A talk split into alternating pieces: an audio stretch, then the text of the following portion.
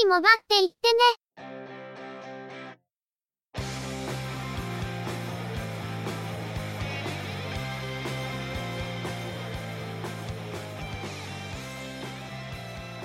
通信業界、モバイル、IT に関するニュースや話題を取り上げ、中の人が意見を述べたり、製品レビューまがいのことをしたり、様々な体験について、ご紹介していくポッドキャストです。ゆくもばのおしゃべりはすべて、合成音声によってお送りしています。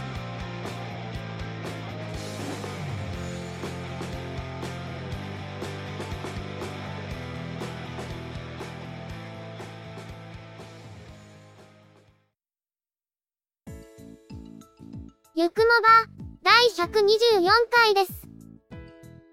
お届けいたしますのは、ネタを探してくるのが、中の人。そのネタをお話しするのは、佐藤ささらと、鈴木つづみです。ドイツのベルリンで、イーファ2016が開催され、早速スマートフォンのニューモデルが発表されているようです。また、アップルが新製品発表イベントを9月7日に開催することを発表したようで、今月は新製品の発表ラッシュですね。インテルも、第7世代 CPU、カビーレイクを発表して、早速搭載したパソコンも発表が始まってるね。今回は、少し話題が多かったので、同じような話題はまとめながら、ご紹介していきたいと思っています。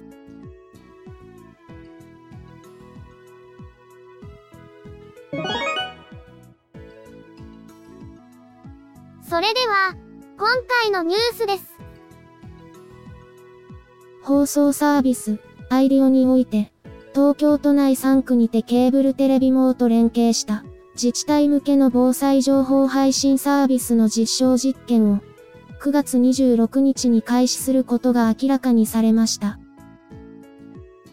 アイディオには、音声や映像を放送するコンテンツサービスの他に、防災情報を配信する V アラートという機能が用意されていますが、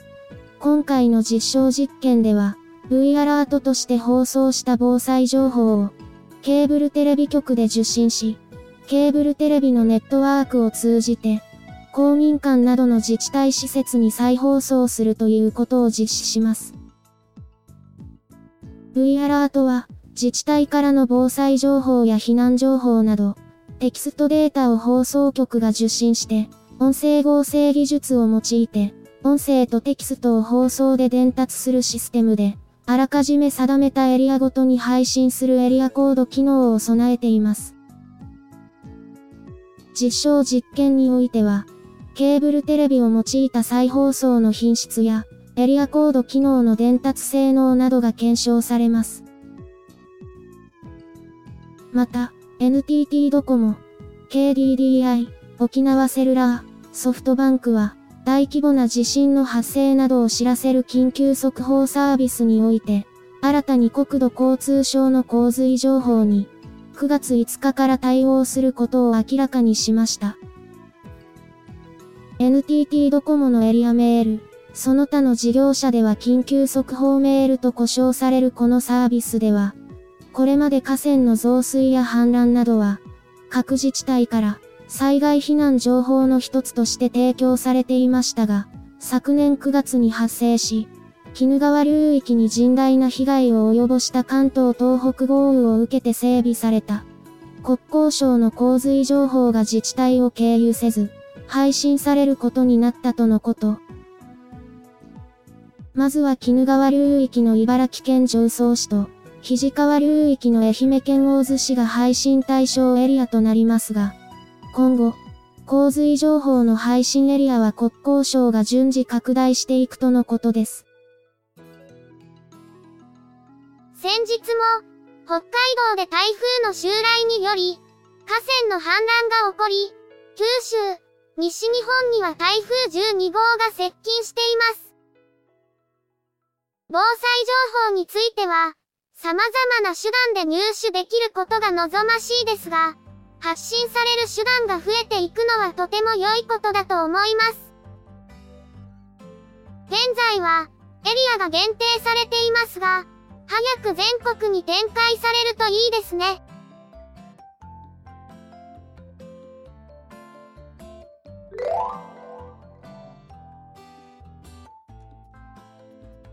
DJI は、スマートフォンを取り付けて使えるハンディースタビライザー、オズモモバイルを発表し、予約販売を開始しました。価格は32,400円。9月2日の時点で、オンラインショップでの出荷日は、3から7営業日後となっているとのことです。オズモモバイルは、スマートフォンを取り付け、手ぶれの少ない動画を撮影できる。手持ち式の3軸スタビライザーで、手元のジョイスティックで、カメラの動きを0.03度の精度でコントロールできるほか、Bluetooth でスマートフォンと接続して、カメラ撮影の操作も手元のボタンで行えるとのこと。スマートフォンにインストールする DJI Go アプリでは、Osmo モバイルと組み合わせて、動画や写真を簡単に撮影するカメラ機能を搭載します。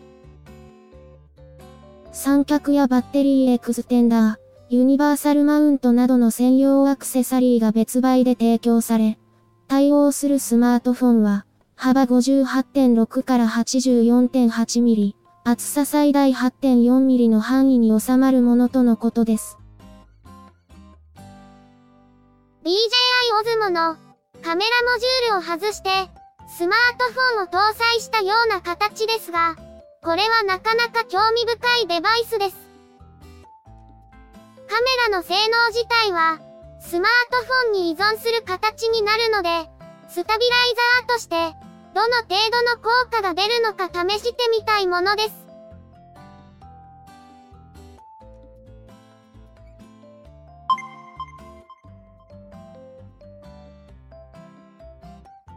サムスン電子は、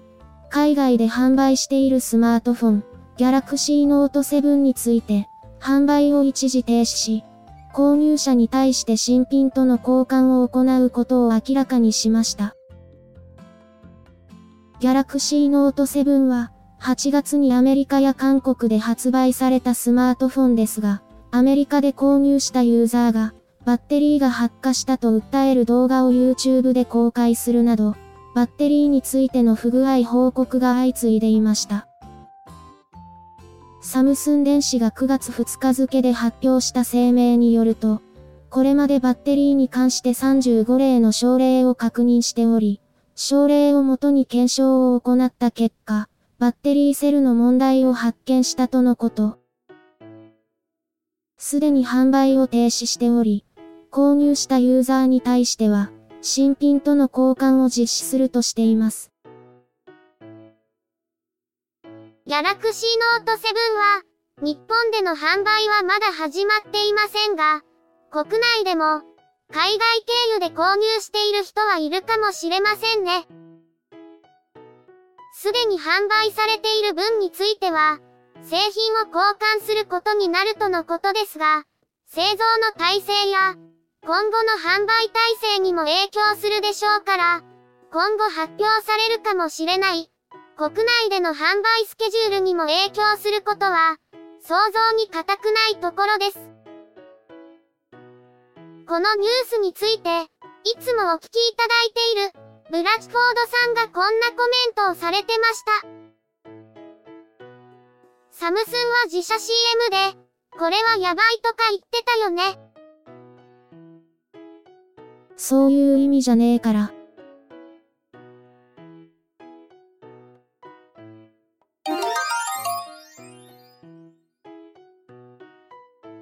レーザーは、アメリカのシアトルで開催されているゲーミングイベント、パックスウエスト2016において、薄型軽量14インチゲーミングノート PC、レーザーブレード、及び12.5インチモバイルノート PC、レーザーブレードステルスのニューモデルを発表しました。新型レーザーブレードは、GPU に NVIDIA の GForce GTX 1060を搭載。CPU については、インテルの第7世代 CPU、カビーレイクにクワッドコア版が用意されていないことから、第6世代を継承するとのこと。CPU は、Core i7、6700HQ、メモリーは 16GB、ストレージは SSD で、256GB、512GB、1TB、ディスプレイは14インチで、3200×1800 ピクセル、QHD 解像度のイグゾディスプレイ、またはフル HD 解像度の液晶ディスプレイ。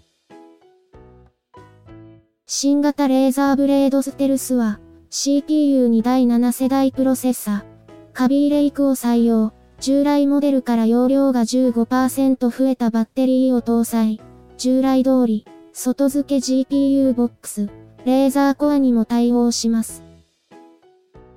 CPU は、Core i7、7500U、メモリーは最大 16GB、ストレージは PCI Express の SSD で、128GB、256GB、512GB、1TB、ディスプレイは12.5インチでマルチタッチ対応、2560×1440 ピクセル、QHD 解像度、または 3840×2160 ピクセル、UHD 解像度のイグゾディスプレイです。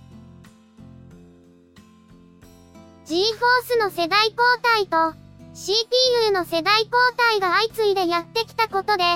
パソコンの新製品が数多く販売されていますが、レーザーもニューモデルを投入してきました。レーザーブレードステルスは、CPU の強化だけでなく、バッテリー容量も増えたとのことですから、かなり興味深いですね。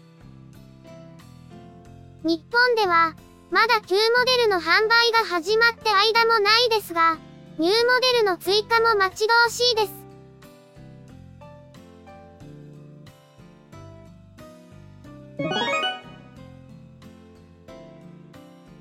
今回のニュースは以上です。台風12号が九州北部に接近していますが、移動スピードが徐々に遅くなっていている感じです。ゆっくりしていかなくていいからね。最初の予報では、日曜日の午前中には九州北部に接近するという話だったのが、月曜日いっぱいは影響が残りそうな感じになってますね。中の人、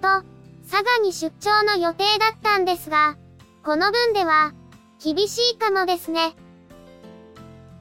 先日も大きな地震があったばかりの熊本をはじめ、被害が出ないことを祈るばかりです。さて、中の人、また散財してるんですが、ブレーキがぶっ壊れてますよね。前回の出張の時に見たパソコンが気になって、いろいろと調べているうちに、中国で売られているパソコンに行き着いて、安かったので、思わず買ってしまった感じで。久々の海外通販だし、到着まで時間がかかると思っていたら、思いのほか早く到着したんだよね。CPU が Atom X5 ということで、タブレット PC に毛が生えた程度のスペックですけど、まあ、思っていたよりは悪くなかったという感じではありますね。色々と値段相応ですし、キーボードが US 配列だったり、最初は日本語に対応してないとか、使えるようにするまでに知識が要求されるので、誰にでもおすすめはできませんけど。紹介動画は、順次公開していきたいと思っていますので、よかったら、ご覧いただけると嬉しいです。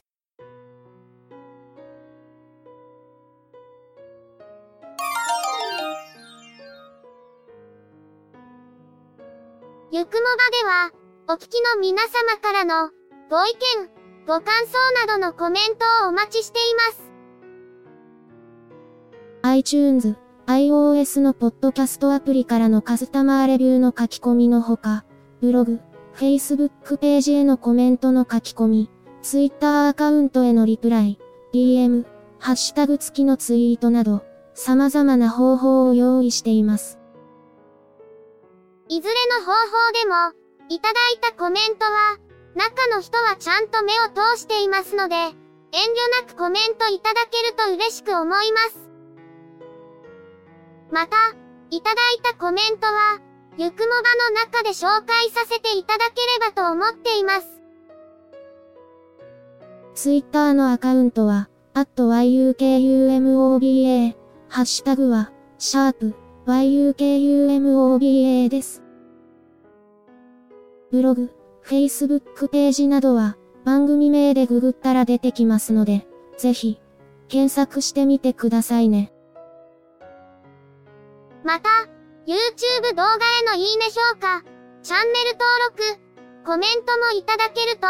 続けるモチベーションにつながりますので、ポッドキャストともども、どうぞよろしくお願いします。それでは、今回はこれで失礼いたします。また次回、皆様のお耳にかかれますように。ゆっくりもばっていってね、の制作は、音声合成に、チェビオ、クリエイティブスタジオ S を使っています。内容の構成や編集、ネタ出しは、中の人、AKA、ハイマウント、声の出演は、佐藤ささらと、鈴木つづみでした。